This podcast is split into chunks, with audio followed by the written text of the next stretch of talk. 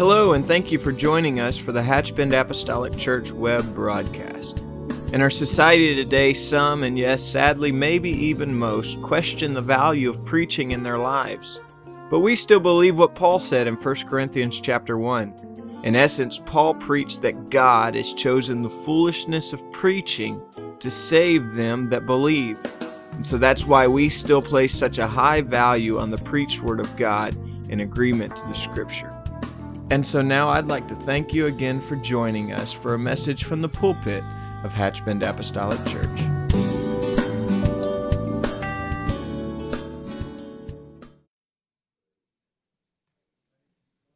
Praise the Lord, everyone. Hallelujah. Let's take a moment. I know you just prayed, but be honest you, I don't have the nerve to do this and not pray. So let's uh, let's pray and ask God to touch us, touch the Sunday school, every other ministry that will go forth today, and to anoint our minds that we can gather our thoughts and our minds that He may touch us and let us receive what He had what he would have for us today. So let's pray. God of heaven, we love you, holy God. Father, we thank you right now, Lord, that we're able to gather one more time in your holy house. So we ask you in Jesus' name that you would touch us, strengthen us, Lord God. Father, we ask you, God, to anoint us, God. Gather our thoughts, Lord God, that they may be upon you and not on tomorrow. God, I'm asking you to touch God. Touch those in the Sunday school, Lord Jesus. Anoint us, Lord God, for we have gathered with a purpose, Lord God, to learn of you, to praise you, and to thank you, Lord God. Have your way this day. Touch us, Lord God, and let your holy anointing be upon us, Lord God, that we may learn of you. So we ask you to grant it and do it this day. In Jesus' name, amen. While you're standing, let's go ahead and read our, um, our verse and it is in Romans 5 12 through 14. So you can just follow along if you want to or turn in your Bible. Romans 5 12 through 14. Paul in his writings says, Wherefore, as by one man sin entered into the world, and death by sin, so death passed upon all men, for all have sinned. For unto the law sin was in the world, but it was not imputed when there is no law. Nevertheless, death reigned from Adam to Moses, even over them that had not sinned after the similitude of Adam's transgression, who is the figure of him that was to come. You may be seated.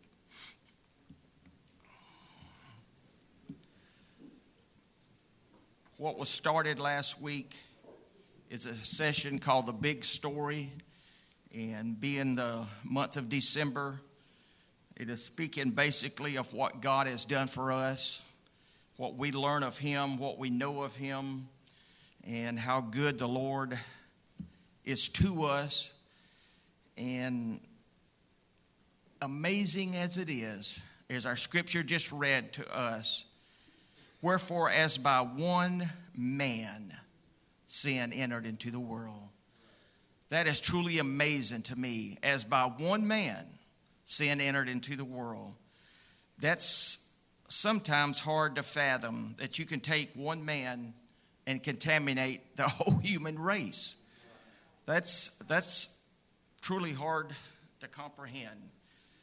But we know the story does not end there. As one man sin entered into the world, so God took himself and made a way for man to have redemption. So one man brought salvation to the whole human race. So that's what it's talking about. It's talking about the big story. That's what we know. Our lesson today is the choice that brought bondage. And basically, that's what we know. Anybody that looks as a Christian to be bound and for sin to bring freedom does not understand this concept. And I don't say that in a, in a hateful sense because soon as Adam sinned, he realized if I could just go back in time and change this. Because what was it like for all of a sudden to see an animal that you had never seen its blood? And all of a sudden, of that bloody animal, its hide was covering your shame. He was in a perfect environment, and then all of a sudden, his shame caused the death of an animal that he had never seen. He was in a sinless environment. And so he has got it made. And sometimes we see in the choices we make, and we think, you know what? If I could just go back 10 minutes in time, what a change it would be. But we have to live with the consequences that we make. And sometimes it is hard. Just a moment of time takes years to get over. And we see that reality in life. And so for someone to say that I went to bed, I went to sleep, and I had to wake up when I didn't regret nothing I've done, to look at that as bondage, to on the flip side of that, I went to sleep, and who knows what I done. Don't tell me that that that is freedom. That is bondage. I'm just bound so much I don't know. I, you know, I, I can't do that. So God took and literally this message that God told Moses, you go to Pharaoh, you look him in the eye, and you tell him this, and this message has not changed. Thus saith the Lord God of Israel, let my people go. And it has not changed, and it will not change until the Lord comes and collects his people. That is the thing. Sin, it's bondage, is this flesh we live in, this bondage. God said, You let my people go. That is the message. You let them go. So we know that. We know that in the setting of God said, My people is to be let go. So God told him, He says, You institute a Passover. And this was to be such a drastic change that God told Moses, This, when you institute this, this will be a beginning of months. God was saying, This is my words. I don't care what the calendar says. When you smear the blood on the doorpost and the lintel, you mark that as the first month. Because when you call yourself covered by the blood, this will be the beginning of your life. When you pass through that door, when Moses says it's time to go, you consider your life starting from there. No matter what you've had, no matter what you've encountered, forget the iron furnace that you come out of. Forget the past is a past. When you are covered by the blood, you consider this the beginning of months. And that's what he told him. You do this. You are covered by the blood. So they did that. They went out, and then what God said you do from there 50 days after that, we know that now is Pentecost. But 50 days after that is when God handed Moses the law. He gave him the law on Mount Sinai. So he done that 50 days after that. Then we see God born in human flesh. That is when all this starts to change. We see the big story coming into effect. But now they had the law up to then, and then part of that, why I said that, is we see what is happening. For, uh, for unto the law, sin was in the world, but sin is not imputed when there is no law. Up to then, they had God's voice that spoke to Adam. You know, and, and what I'm fixing to share is, is me, it's my commentary. And like I always say at this point, you don't have to jump on this if you don't want to. But we look at it as Adam sinned. I say Adam did not sin. What happened is God said, I've given you, and I'm using this just as a figure of speech, I've given you a hundred trees. There's one tree, the tree of knowledge of good and evil. Do not eat of that tree. There was no sin in the garden. It was a sinless garden that they was in. So Adam, in my eyes, did not sin. What he did, he broke the law of God. Then, result of breaking the law of God, he sinned in, in sinning, it brought forth death. So, what he did was he broke God's oral law. And in doing that, that brought sin. But sin wasn't there. They knew no sin. So that why the Bible says that unto then, it, it, it, where, where it says, but sin is not imputed where there is no law. But we can't say God just forgive them from Adam to Moses but they had the law of conscience. Other words, from Adam to Moses, what happened? The people died. when God made man and then all the way up to Moses, death reigned from Adam to Moses. So sin was in the world as we know it, so they died. So then when God came, what I want to read, but what I'm getting at is when Moses, when God gave the law of Moses, then they had the law. Then the law pointed out what sin was, the transgressions of man. So uh, you can follow on the screen if you want to me. And what I, the point I want to make here is a lot of people just says God came, He did away with the law, we're under grace, just go to it, baby, do what you want. But let's go with the Bible. Matthew 5 17. Okay, the Bible says, Think not that I am come to destroy the law or the prophets. I am come. I am not come to destroy, but to fulfill. Now, a lot of times, a lot of times when this is quoted, this is how it's read. I am not come to destroy the law. I am come I am not come to destroy but to fulfill. The prophets is left out. But God said, I am not come to destroy the law or the prophets. Speaking of Old Testament, what I anointed my men to say that I wanted them to say, I have not come to destroy, take away, but I have come to fulfill what they have said. I have not come to destroy it, but to see that it is fulfilled. 18. For verily I say unto you, now I want you to listen, till heaven and earth pass, one jolt or one tittle shall in no wise pass from the law till all be fulfilled. And as he says, you may be seated. If we was Hebrew, we would get this. Now listen to me. What it says, till heaven and earth pass. This is why God put this one jolt or one tittle. Now, God was speaking in a way that they could understand it. A jot, I'm saying jolt, but it's jot. A jot is the smallest Hebrew letter there is.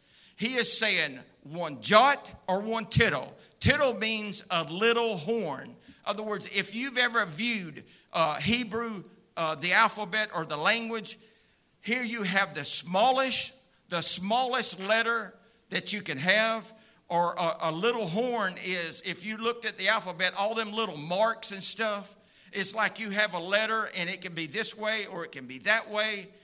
God said, not nothing is going to be taken away because if you do, it changes the meaning.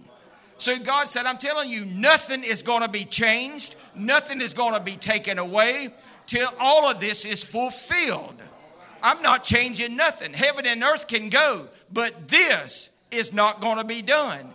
God said, not one jolt, the smallest letter, or not one tittle, not one phrase, not one mark is going to be changed. Everything is going to be fulfilled. God said, I've come to fulfill that, not to do away with it, but to fulfill it. In our day, our church, not our church, but the, the modern day church says, run with it. God came and gave grace. I'm not saying He didn't, but not in the way it's being taught. God said, I came to fulfill the law, not to do away with it. Why would I anoint my holy prophets for thousands of years and then say, there's no need for them? You don't need that anymore. God said, I've come to fulfill that. And not one jolt or not one tittle is going to be done away with till all is fulfilled. He said, That's what I've come to do. And it's not going to be ducking, it's not going to be taken away. So he's done this. So he said this. He's told us this. That's the purpose of this. Now, we know from, from the Bible, God was crucified on Passover. And then we know he told his disciples, He says, You take them, you take the disciples, and don't you leave the upper room. So 50 days, it's literally the uh, uh, uh, it's, it's referred to a feast of week, seven sevens plus one. So 50 days, God fulfilled a promise. Why? He told Joel, he says, You tell them that there's a passage recorded in the law that if they'll stay in that upper room, that I'm going to fulfill a promise because not only are they going to have a written law, but I'm going to put that law in here. Not only are you going to have a law to look at, but there's going to be a law in here that goes all the way back to the Garden of Eden, where I had communion with the man that I made and breathed into his nostrils for the communion that would be done. So on the day of Pentecost, God fulfilled another promise that he had made in the fulfillment of this law. He did that. He did that concerning man. So this is what he was saying. So he said this. Now, I want to make another point. And I'm just thinking at the house, and this is what God impressed me with. We have Adam. God said he made him of the dust of the ground. We know it as clay. So this is the way I look at it. Literally, God took Adam, he made of him of the dust. As Brother Boyd spoke last week, he made all the creatures. He saved man for the last. He made him. It, I just picture him taking him in his arms and he imparted part of himself and breathed the breath of life in him. And this is my point. When he breathed the breath of life in him, that body had no choice but to become a living soul.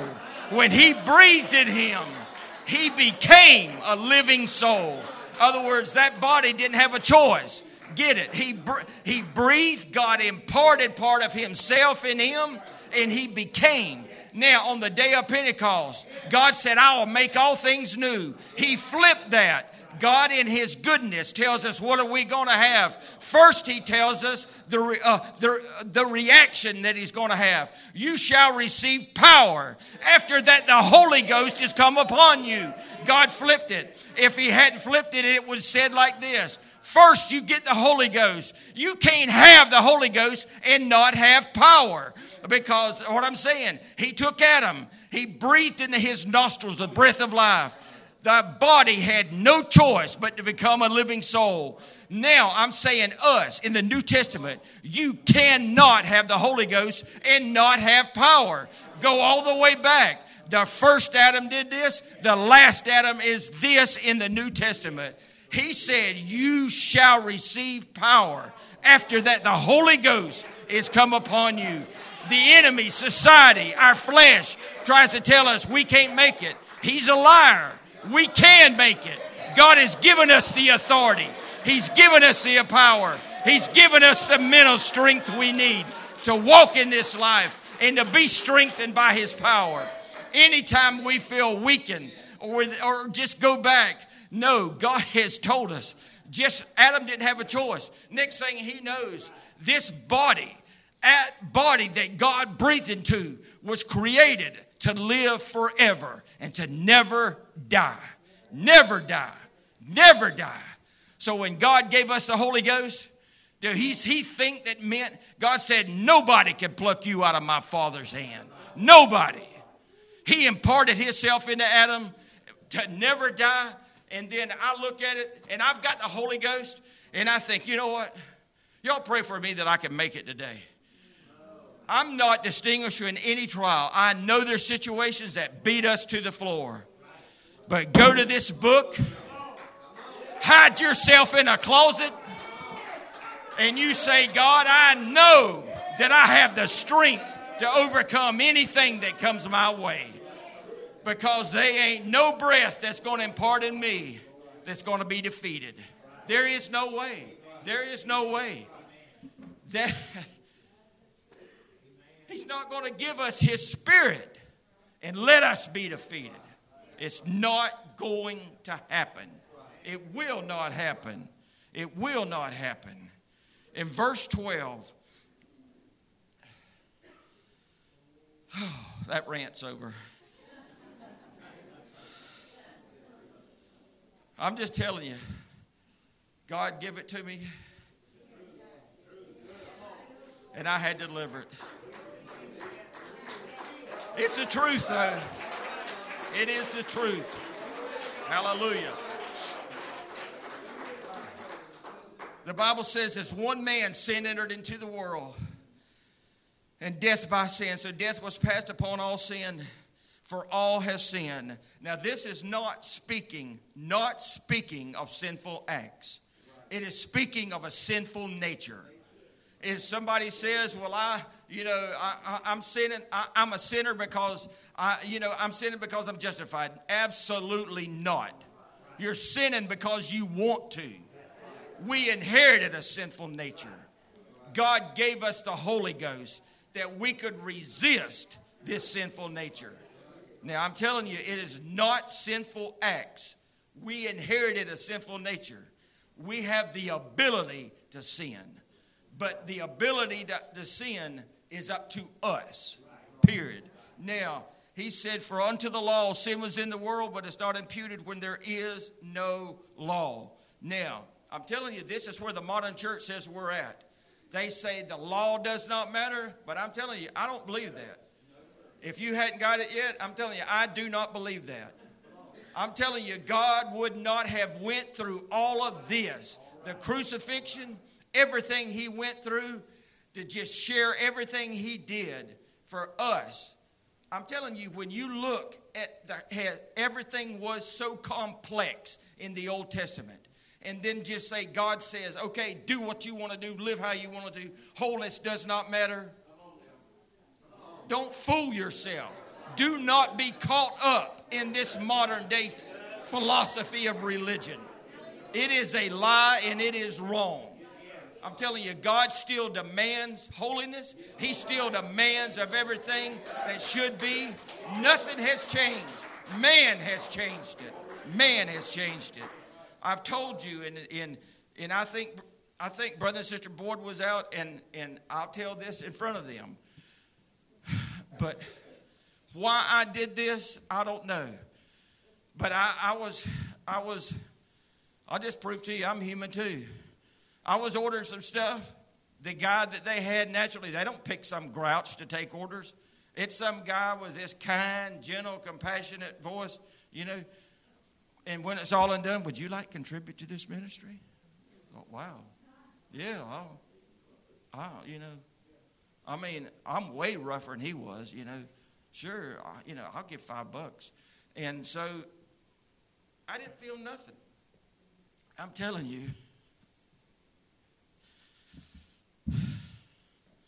When they sent me that material, and I looked at that annual contribution to this ministry, five bucks. That's when God drove. I was so convicted. If I ever felt like a sinner, I felt like a sinner then. You're talking about repenting. God told me, You can't do this. You can't do this. You have a church, you have a belief. Don't you dare give to somebody else. Don't you dare support somebody else.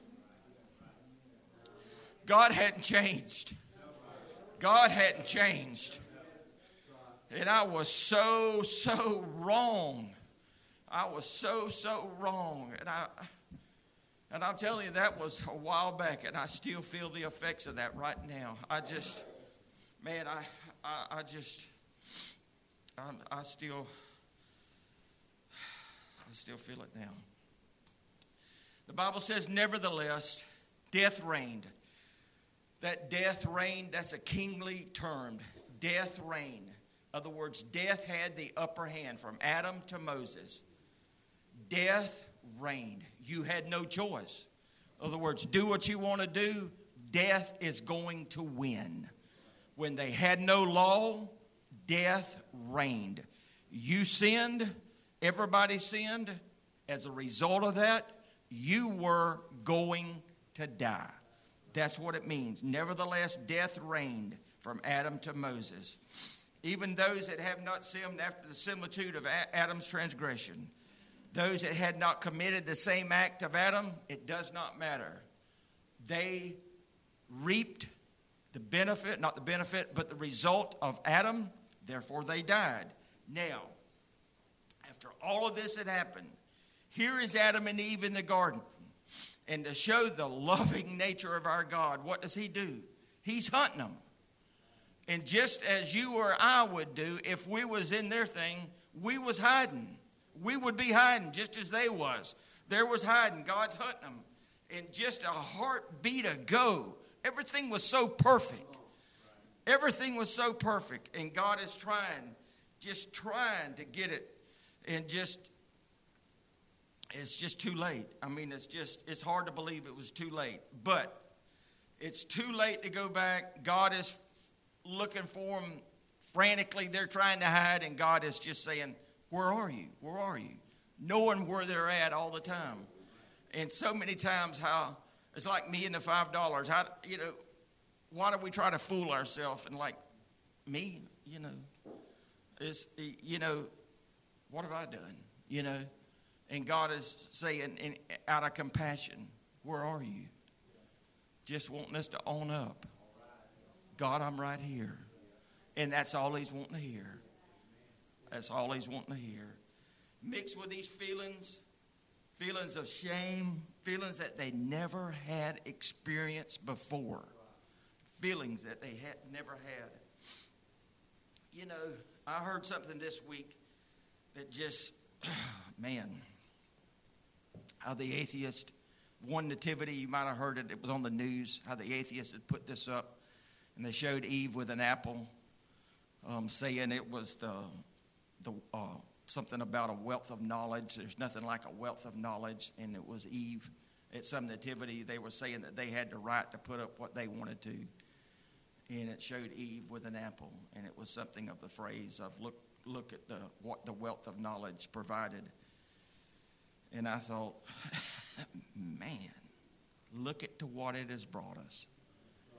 If, but that's just that's the result of sin. There's no way you can know of the magnitude of, of the decisions that we make of what it's going to bring. We would never, in our right mind, make the decisions that we make if we knew the end result. We would never do it. Never do it. Never do it. Never do it. So God took, He's looking for them the big story began with God's plan and a perfect relationship with the people He made. It started in this majestic garden. You know, why did God do all this? He don't have to tell us nothing. You know, God did this. He put this. You know, people today is even, I think, mystified by this. They want this perfect utopia. Let's have this. let's have this place. Let's have this perfect place. But I'm telling you, we had one shot at it and it's gone. The next place is going to be the New Jerusalem. It will not be. If somebody tells you they have it in the desert, as the Bible says, you stay at home, buddy. You don't go because it's over. It will not happen again. I promise you. Now, God created humanity with love and an intent for relationship. You know, He wanted us to dwell with him. The drama that unfolded is heart wrenching. It's just the Bible says in 1 John 4 19, we love him because he first loved us. And boy, does John have a way of putting things because he first loved us. And he's seen us as we really are, not as we like to present ourselves, how we really are. God seen us. They was in a perfect peace and joy a pure communion with God. They lived with purpose, caring for the garden, enjoying the fellowship with God. And they had this communion with God. They had this place of provision, provision and communication. But the path they chose resulted in disobedience and changed ever, everything. God presented a choice for his people. And you wonder why did God do that? But there again, he doesn't owe us. He didn't owe us uh, an explanation. But he presented them the option to choose. So he commanded Adam, he said, You got dominion over the entire, go- entire garden. He commanded him not to eat of just one tree, he gave him everything else he just never explained why. He just said, You got all of this, and don't eat of this one. And if you've ever had children, don't never, Don't never do that. I'm serious. Don't never have 500 toys over here and one toy over here. Because it will be the Adam syndrome. This is one toy. You got, you know, a truckload of toys over here, and this one I'd rather you not touch. You know, I guess we inherit that, and I'm, I'm not going to say who from. Yet God chose to make a request of his creation. But just like Adam, we have a choice that we have to make.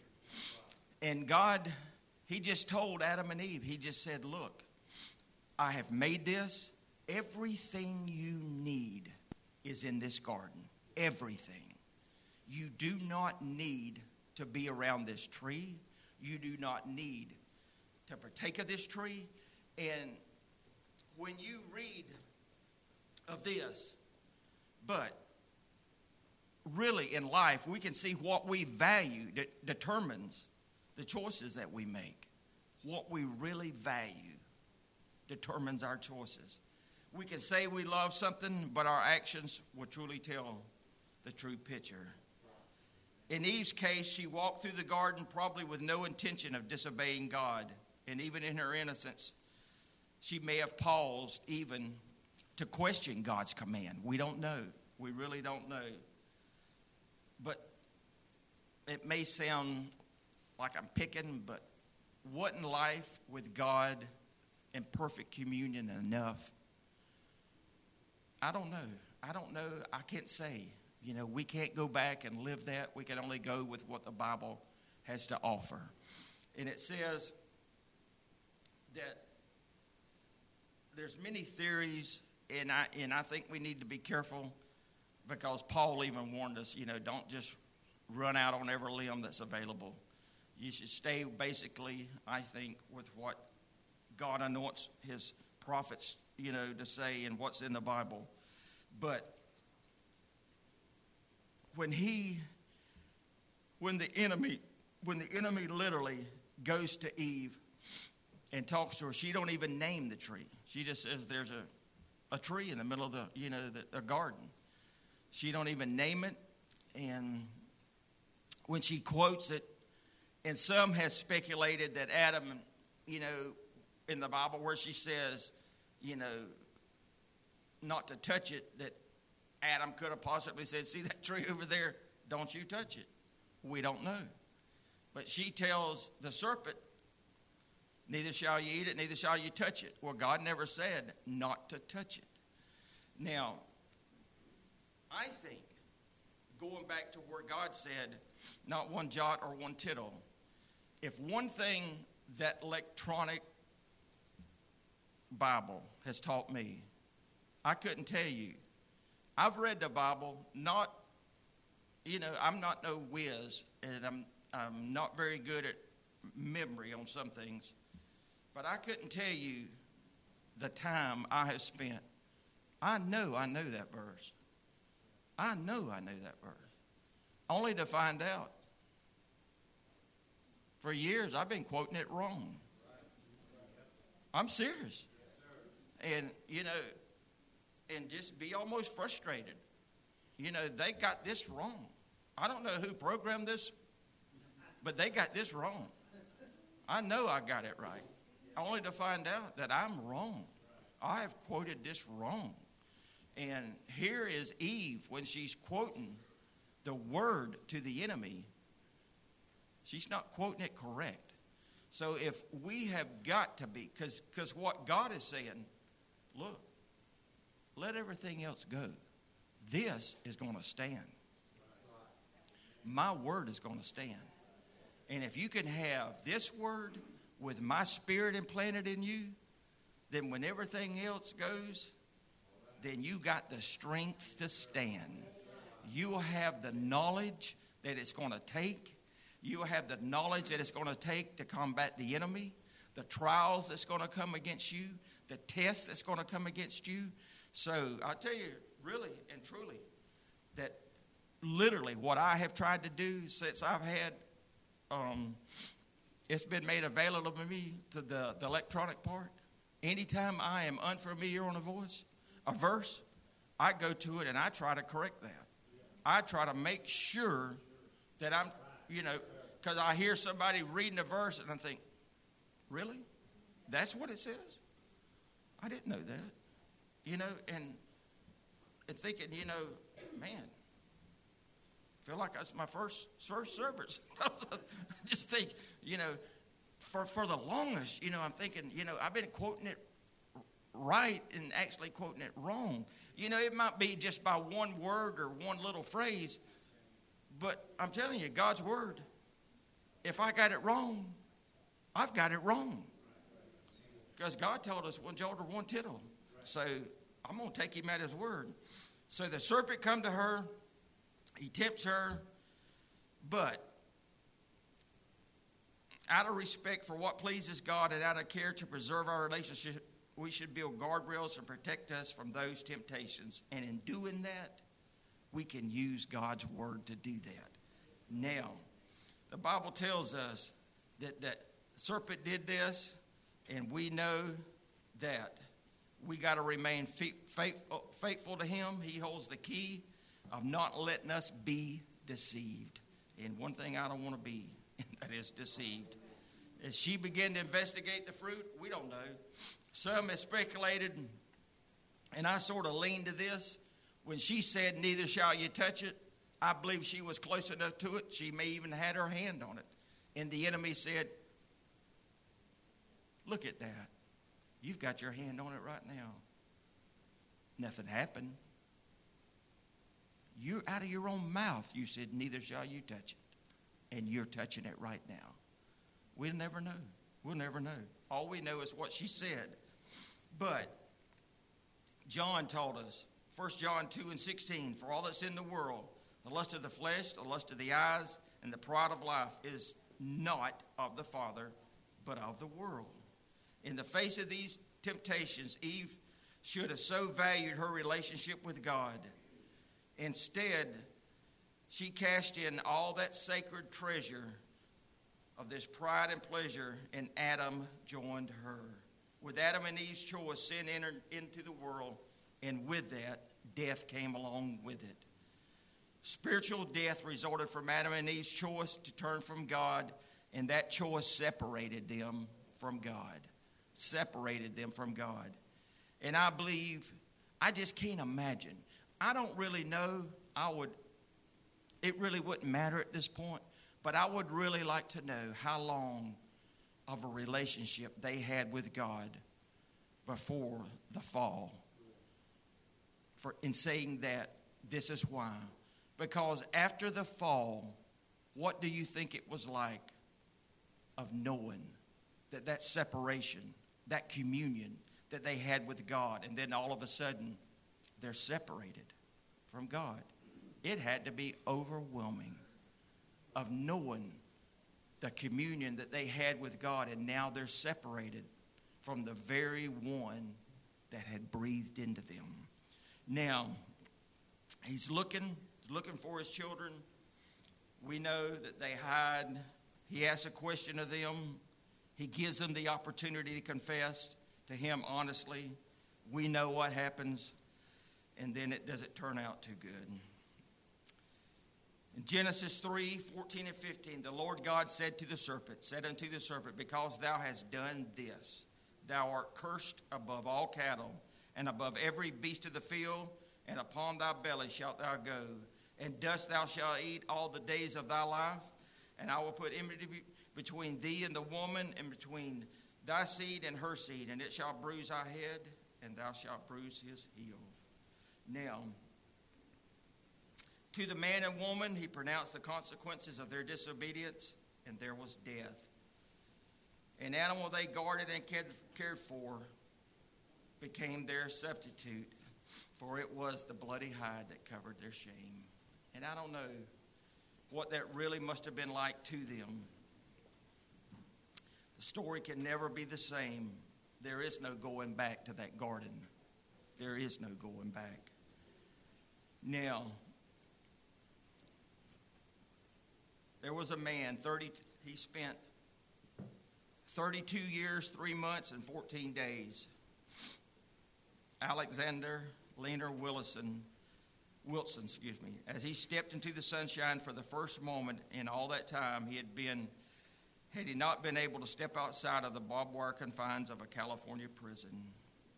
It all began in 1984 when he was 21 years old. He was arrested and put in jail on robbery and murder charges.